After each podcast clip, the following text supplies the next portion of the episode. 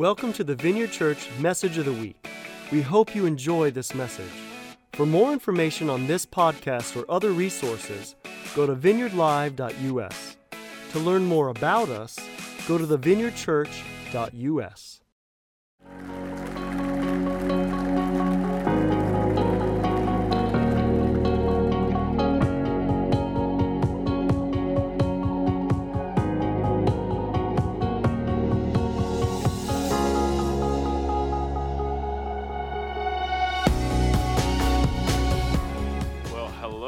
are we doing today? Good. Awesome, awesome. Well, like Leah said, my name is Brandon. I am the community life pastor here, and I want to welcome you. If you are joining us on um, Vineyard Live, I want to welcome you as well. Thank you for being here with us. Last week, we started a, uh, an amazing series called Hope Rising God's presence in our pain. And in this series, we are uh, just exploring things like pain, suffering, uh, hopelessness, and we're asking the question how do we and what does it look like to experience God's hope in moments that look seemingly hopeless? And last week, our, uh, one of our founding pastors, Di Leman, she, she opened up the series beautifully by uh, teaching us and challenging us to uh, let go of some lies that deflate hope in our lives. And she challenged us to also look for a redeemer rather than a reason when we're in the middle of moments of difficulty, moments of pain. And I am excited to continue our series, and I just believe that the Father has uh, something to say to us. He wants to speak to us. So, the title of this talk is Hope Rises When Faith Replaces Fake. Let's pray, and we are going to jump in. So, Father, we thank you so much for your faithfulness and for your goodness. Lord, we thank you for um, hope rising in this place. I pray that you would just increase your presence in this place. We want you. We want to hear from you. Would you encourage us, uh, challenge us, um, free us? Whatever you want to do today, we just say yes to you. We say yes. Um, I pray for open ears, open hearts in Jesus' name. Amen. Amen.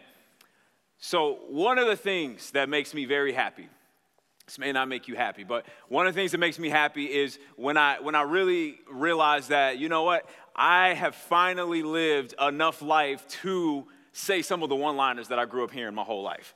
Um, that makes me very happy because my parents were full of one liners. They had all of them. Uh, money doesn't grow on trees. I ain't one of your little friends. You know, so, so many one liners that I don't, I don't have time to unpack them all with you, right? Um, one, though, that I believe that many of us heard growing up, or maybe we're hearing it now, maybe we're saying it now, is uh, we'll see. We'll see. Um, this one, I know now as an adult, what, what we'll see means is that I am not willing to commit to making you a promise right now. I'm not willing to commit to saying, yes, I want to keep my options open until later. Um, but, you know, when, when you're like a teenager, you don't know that, right? You know, it's like, hey, dad, can I, can I go to the movies with my friends on Friday? We'll see. We'll see.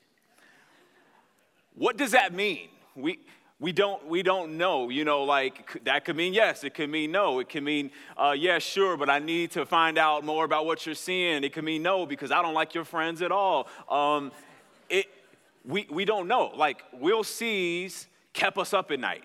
Um, it, it, it caused us mild cases of anxiety because it was loaded with so many implications. Like, what does Will See mean? Listen, I believe that in our personal relationship with God, sometimes it is easy to wonder did God give me a promise or we'll see? What do we do when we have a promise from God but absolutely nothing to show for it? What do we do in moments like these? You know, I, I, I read my Bible, I see that the sick are healed. I, I see it. I, and I've even prayed for people to be healed, but I am still walking in the valley of terminal illness right now. Will it happen for me too? Will He do it for me too? It can feel like a will see. I, you know, I, have heard of stories of, of marriages being restored, and, and, and I've, I've seen it happen for other people, but will it happen to mine? It can feel like a will see. I, yeah, I've, I've, watched the YouTube videos. I've heard of the way that God has radically set people free from pornography, but it's something that I've been battling my entire life. Will this thing ever, ever be taken care of? Will it happen for me too? Sometimes it can feel like a will see. Will my children, will they ever come back to Christ? I, sometimes it feels like a will see. Yeah, I just heard of an amazing story of God showing up right in the middle of someone's pain, right in the middle of their situation. I'm walking through my own painful situation right now, moment of, of, of, difficulty. Will the Lord show up for me right now? Sometimes it can feel like a we'll see.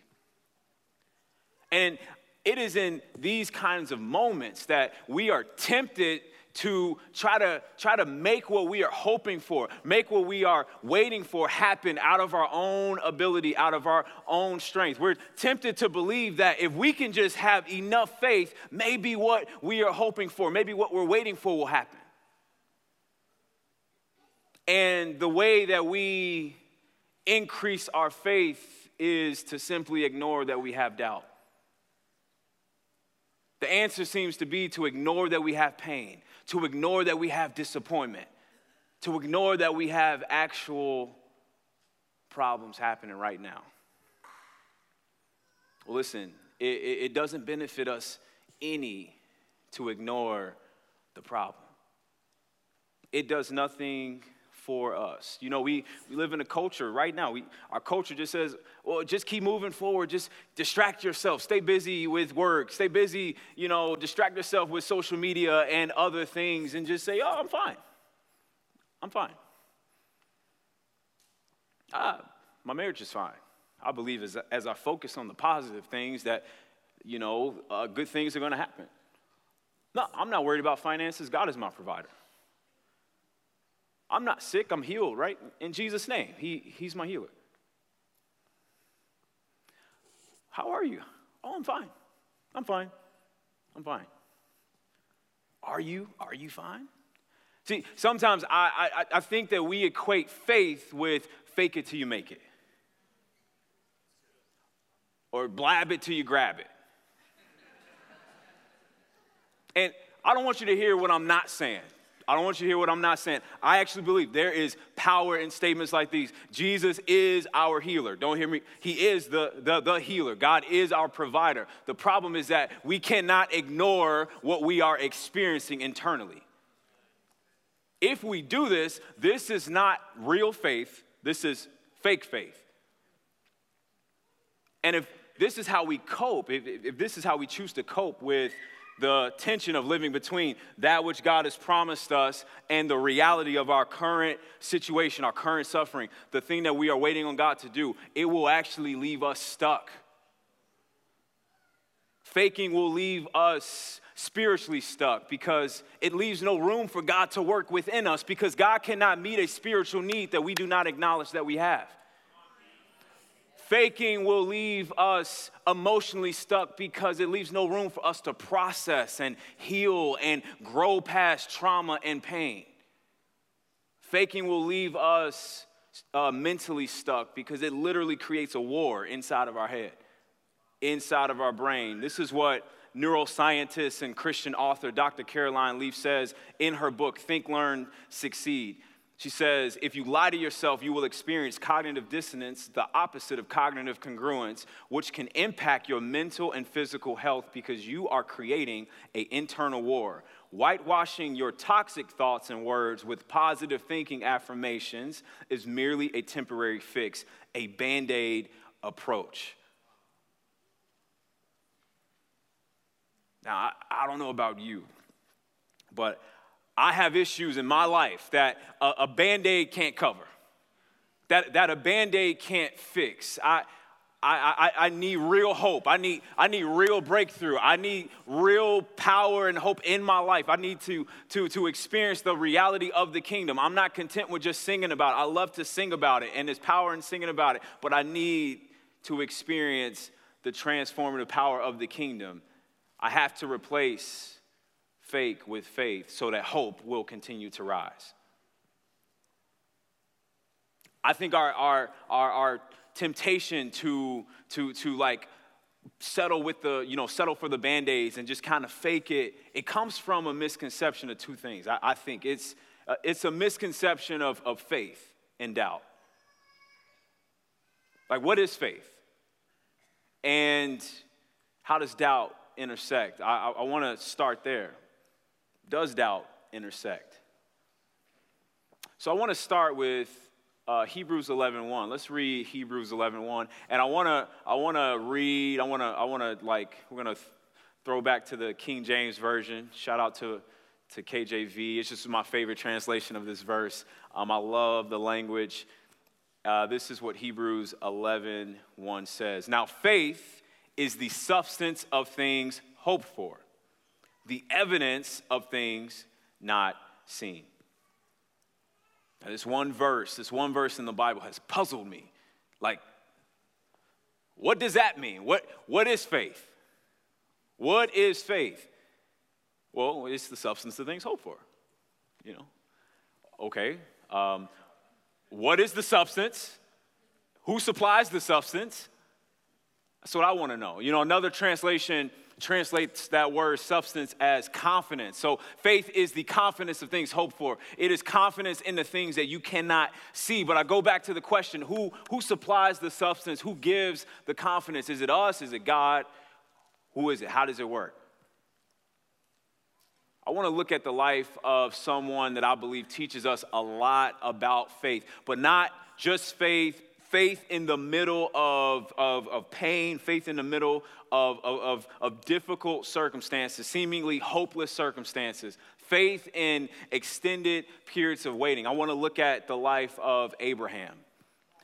Abraham, formerly known as Abram, Abram means exalted father. Abraham means father of a multitude. And this is ironic in and of itself because Abraham and his wife Sarah, they were barren. They couldn't have children. But how many of you guys know that God actually places in our DNA and in our identity who we are called to become before the foundation of the world? It is in there whether or not you can see it. So Abraham and Sarah, they become the founding mother and father of the nation of Israel. But I want to look at the beginning of their story in Genesis 12 it says this in verse 1 Now the Lord said to Abram, Go from your country and your kindred and your father's house to the land that I will show you. And I will make of you a great nation, and I will bless you and make your name great, so that you will be a blessing. I will bless those who bless you, and him who dishonors you I will curse. And in you all the families of the earth shall be blessed. This is the most important moment in Abram's life, right here. This is the most important moment in his life. God comes to him and God gives him two things God gives him instructions and he gives him a promise. And then it is up to Abraham or Abram to respond to God's call. And this moment in his life, it teaches us an important principle about faith. Faith is not generated, it is gifted. Faith is not generated, it is gifted. See, I believe many times it's so easy for us to fall into the temptation of trying to be faith factories and, and create faith, create uh, um, um, like hope for what we are waiting on God for and, and what we're waiting for. But I want you to notice that God comes to Abram, God comes to him and establishes a faith based relationship with him. God says, Hey, Abram, I'm calling you into something deeper, I'm calling you into a bigger story than yourself. Abram wasn't looking for this. He wasn't trying to like create this. It came to him. We actually know that at this time in, in, in Abram's life, him and his whole family, they were broken, they were lost, they were idol worshipers. The point is, he was not trying to create, generate faith. It came to him right where he was in his situation as a gift, and it was up to Abram to respond Now, why, does that, why is that important? It is important because it sets us free. It sets us free because the lie that the enemy wants us to believe when we are in, in moments of, of, of, seemingly hopelessness and we're waiting on God is he wants us to believe that we are in the business of generating faith, creating faith. But you are not in the business of creating faith. You are in the business of receiving faith, then exercising the faith that you have received. This is what we see. This is why Hebrews 10, verse 38, it tells us this. In the beginning, it just says that my righteous ones will live from my faith. My faith, our anchor when we are in moments of difficulty, moments of extended waiting. It's not our faith, it is His faith. It is us re- be, uh, being aware of and remembering that, wait a second, this thing was your idea, God, not mine. Healing my marriage, that's your idea, not mine freeing me from anxiety and depression, that's your idea, not mine.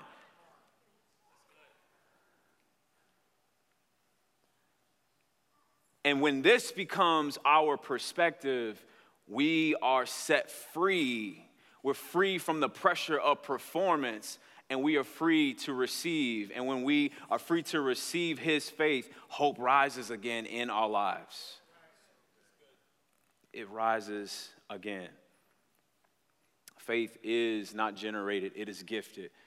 So, going back to Abraham, he, he, he listens to God, he leaves everything he knows, he leaves the idols, he leaves his family, he leaves it all in hope of and expecting for God to do what he promised. He's expecting God to give him a child. Well, time passes and nothing happens. Nothing happens pertaining to this promise that God gives him. Eight or nine years pass, passes by. And God comes to him a second time and says, Hey, Abram, I have not forgotten about you. I am going to do what I told you I was going to do way back then. I'm going to do it. I'm going to make your name great. It's going to happen. Abraham respond, uh, responds this way, and it's, it's so fascinating to me. This is Genesis 15, verse 3. And Abram said, Behold, you have, you have given me no offspring, and a member of my household will be my heir. And behold, the word of the Lord came to him This man shall not be your heir, your very own son shall be your heir. And he brought him outside and said, Look toward heaven and number the stars, if you are able to number them. Then he said to him, So shall your offspring be. And he believed the Lord, and he counted it to him as righteousness. This is interesting because if it were me, I think I would have responded with some sort of empty religious platitude. I've been like, you know, uh, well, be it unto me, God, as you have spoken. You know, uh, I, I, I, receive your rain, let it come. You know, I would have probably responded like that. Maybe you would have responded like that too, because that's the, the, the, the, the, the knee jerk reaction. But Abraham's response, it almost makes you wonder like, yo, is this legal? Can you talk to God this way? Is this okay? Um, is, is he okay with that? Because Abram basically says to God, he says to his, to, I don't know if it was to his face, I, I, I picture it to his face. He says, Yeah, right. yeah, right, God. I, I, I still don't have a son. My servant is in my will, and my servant is going to inherit everything that I have. One translation says that he says, I am going to die childless. He tells God this. I've been waiting and waiting and waiting, and nothing has happened. Your promise seems more like a we'll see. But this exchange between Abram and God, it teaches us something, another principle about faith. Faith or, or doubt is dynamic. Our doubt is dynamic. See, religion will want you to believe that doubt is the opposite of faith, but doubt is not an opponent of faith. Doubt is an element of faith. Doubt is actually what makes faith a partnership between us and Jesus. Doubt, when it's placed in the Father's hands, is actually used to turn us towards hope and turn us towards belief. What did Abram do? He was vulnerable and honest with the Lord about his doubt. And God doesn't judge him, He doesn't say, How, how dare you? Do you know who I am? You see this? I created it all. Like, how, how, how dare you question me? After everything that I've done for you, I've taken you out of your idol worship and God doesn't respond that way. God doesn't respond by judging him or condemning him. God enters into his doubt and God redirects him towards hope and towards belief. And what happens is hope rises again in his life. And then faith comes into his heart. And it says that the Lord counts that as righteousness. When we choose to engage God with our doubts, with our disappointment, we are actually giving God the opportunity to engage us with His presence. So our doubt becomes a portal to God's presence.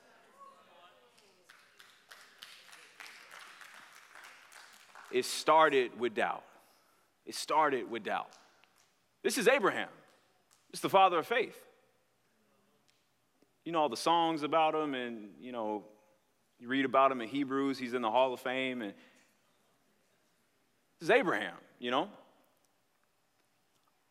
I, I love how Paul writes and remembers Abraham. He says this in Romans 4.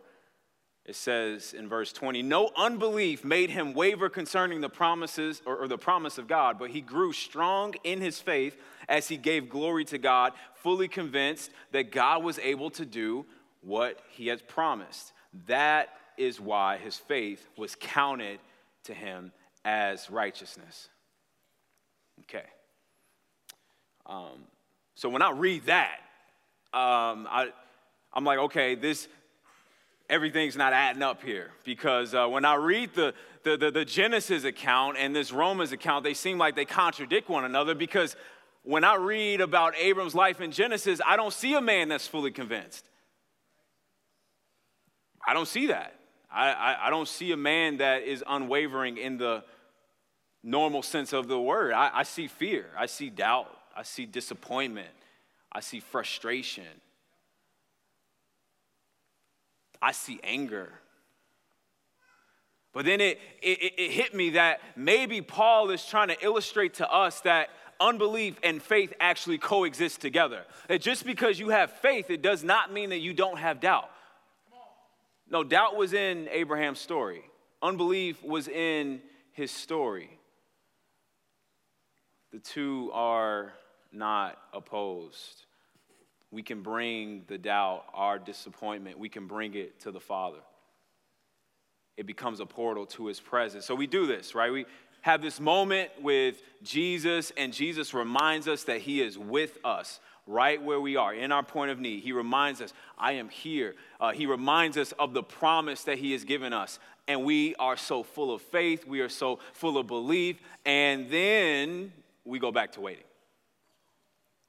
You know, maybe waiting on healing to come, waiting on financial stability, waiting uh, for freedom from anxiety or the panic attacks, waiting and waiting and, and waiting. And after a while, it just feels like you're stuck again and that nothing has actually changed. And then you, you begin to wonder wait, did I actually hear God? Did I actually hear him say what I thought I heard him say?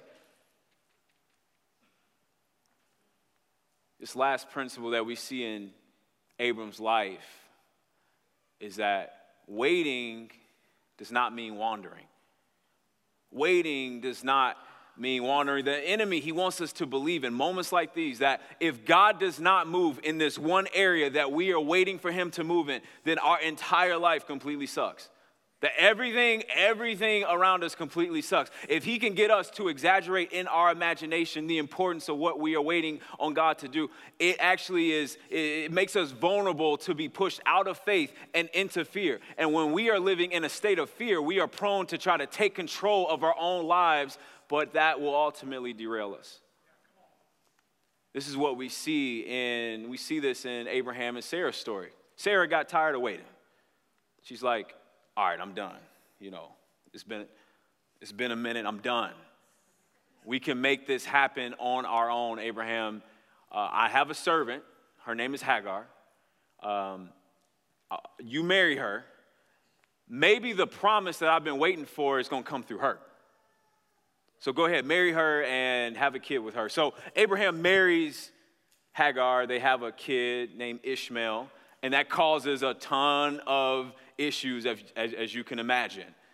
Um, didn't work out the way that she imagined. And that is because we can't force the promise.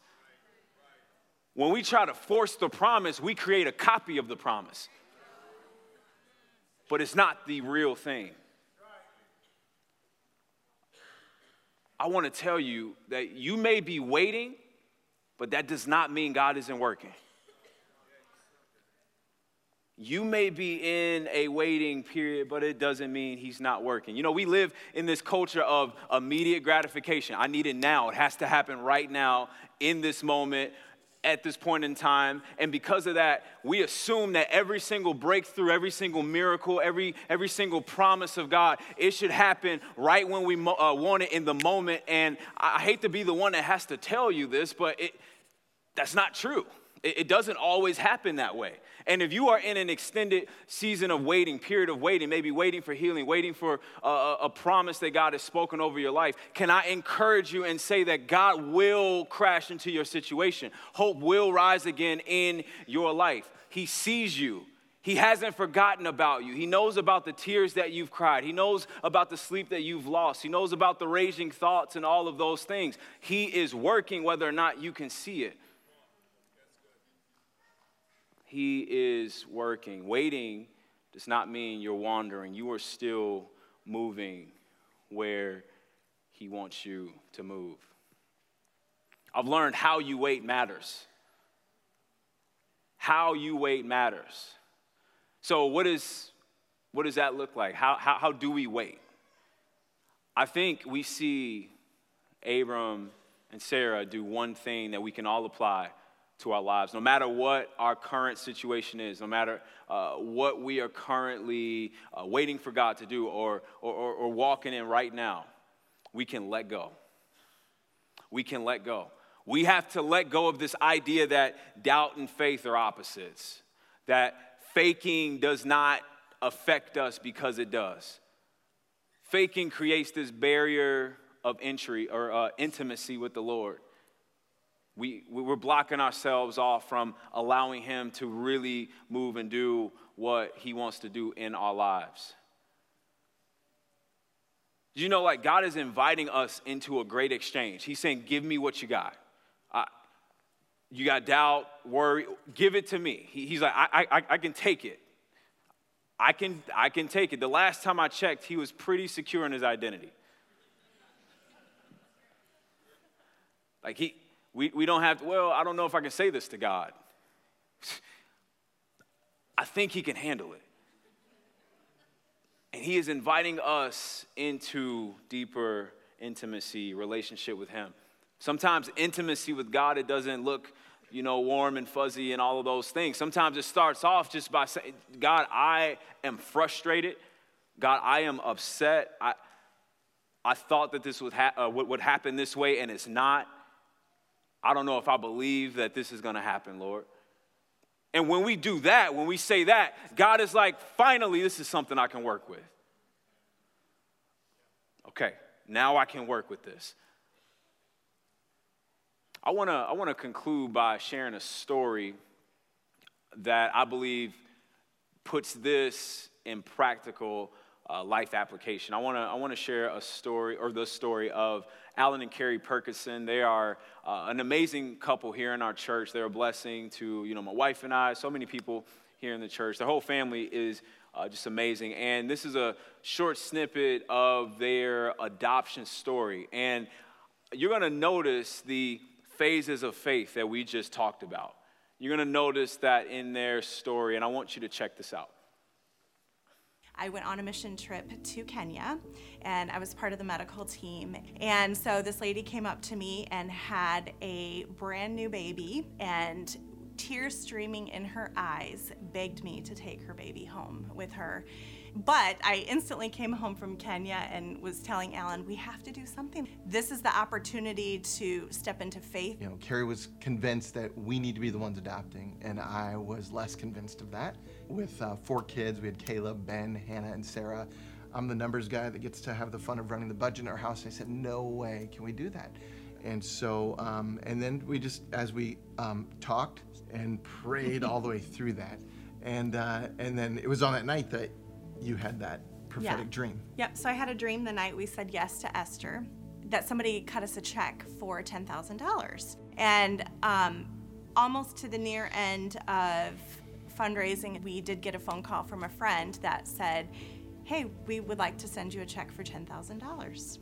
Um, so just a confirmation again that what God was calling us to, He was going to see us through. Yeah, so really stepping out in faith all the way through, we were able to go to Esther um, in October of 15. Very quickly after her uh, being placed with us in China, um, she rejected Carrie altogether. She just really didn't want Carrie. The faith that Carrie had, hey, we knew we were here. There's all these things that came through, and then and then being pushed away.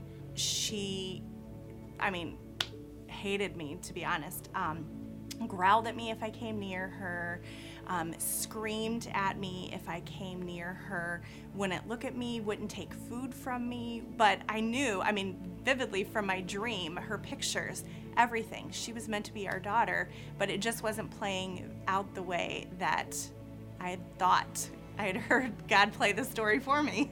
And where most people without faith would be like, I did not sign up for this, we're out. Yeah, but testament to the, the the transition once we did get home.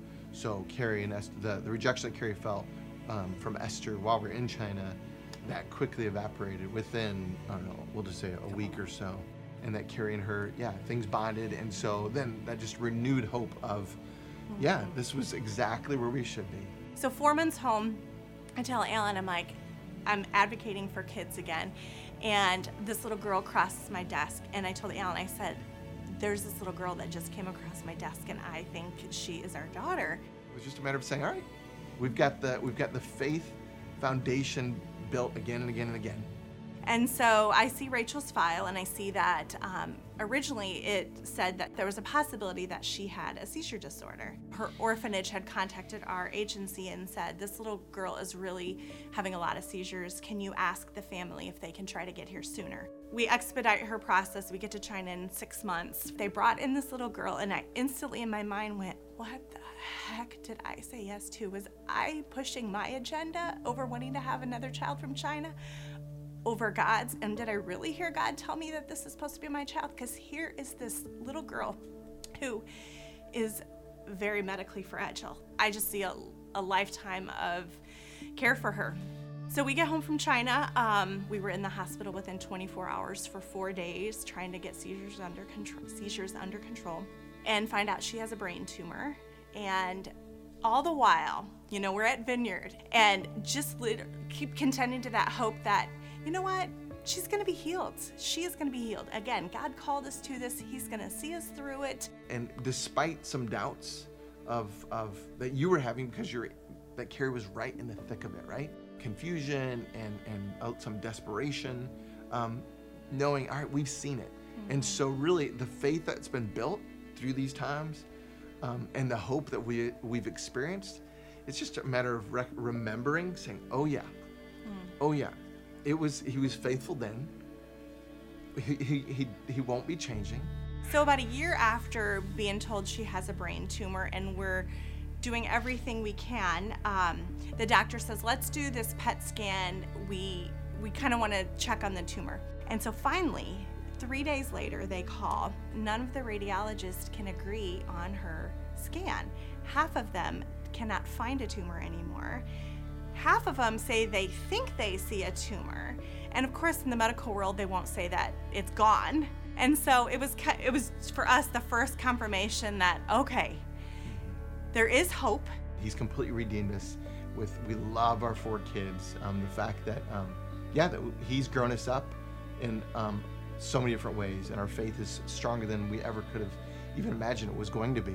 And just with Esther and Rachel, the hope that we've got um, that God's given us for them um, enter, entering our family and, and uh, joining our family, and, and the excitement that all eight of us have together now. Say thanks to the Perkinsons for sharing their story. Such a powerful story. I want you to notice just the phases of faith in their story. It- you know, faith comes to them in the beginning of the story, right? As a gift. Faith comes to them and they step into it. And, and then doubt enters into the picture. And they're, you know, like, oh, did I hear God correctly? Um, is, is this actually something that I'm, I'm, I'm supposed to be doing? Doubt enters in, but it proves to be dynamic because it, it, it actually opens them up to experience the breakthrough and the provision of the Lord. But ultimately, they are still also waiting for the fullness of what God has promised them. Listen, God is, God is inviting us to be people that do not waver. And what that, what that means is that we are people that continue to engage with Him with whatever we have, whether that's great faith or great doubt. We are saying, God, I, I, I am here to engage with you. And He's like, I can work with this because we are committed to intimacy with Him. There's an, there's an opportunity for us to step into deeper intimacy, vulnerability with Him. He can handle the full range of our emotion. Notice the range of emotion that, that Alan and Carrie displayed even just in the video. The Lord is saying, I can handle it all. I think as we hold true to these truths, that faith is not generated, it is gifted, our doubt is dynamic, and that waiting is not wandering. Hope will rise again in our lives. Faith will be planted in our hearts, and we will see the goodness of God. So let's pray. Father, we just thank you so much for your faithfulness. God, we celebrate your faithfulness. We celebrate the fact that we get to live from your faithfulness, and it, it's not something we have to generate and, and create in and of ourselves. We just pray for your presence to come in this room encounter us in a way that marks us forever and reminds us of your goodness. In Jesus' name, amen. Thanks for listening to the message today. To experience more powerful messages, go to vineyardlive.us or join our Vineyard Live Plus community to view conferences, trainings, and special teachings.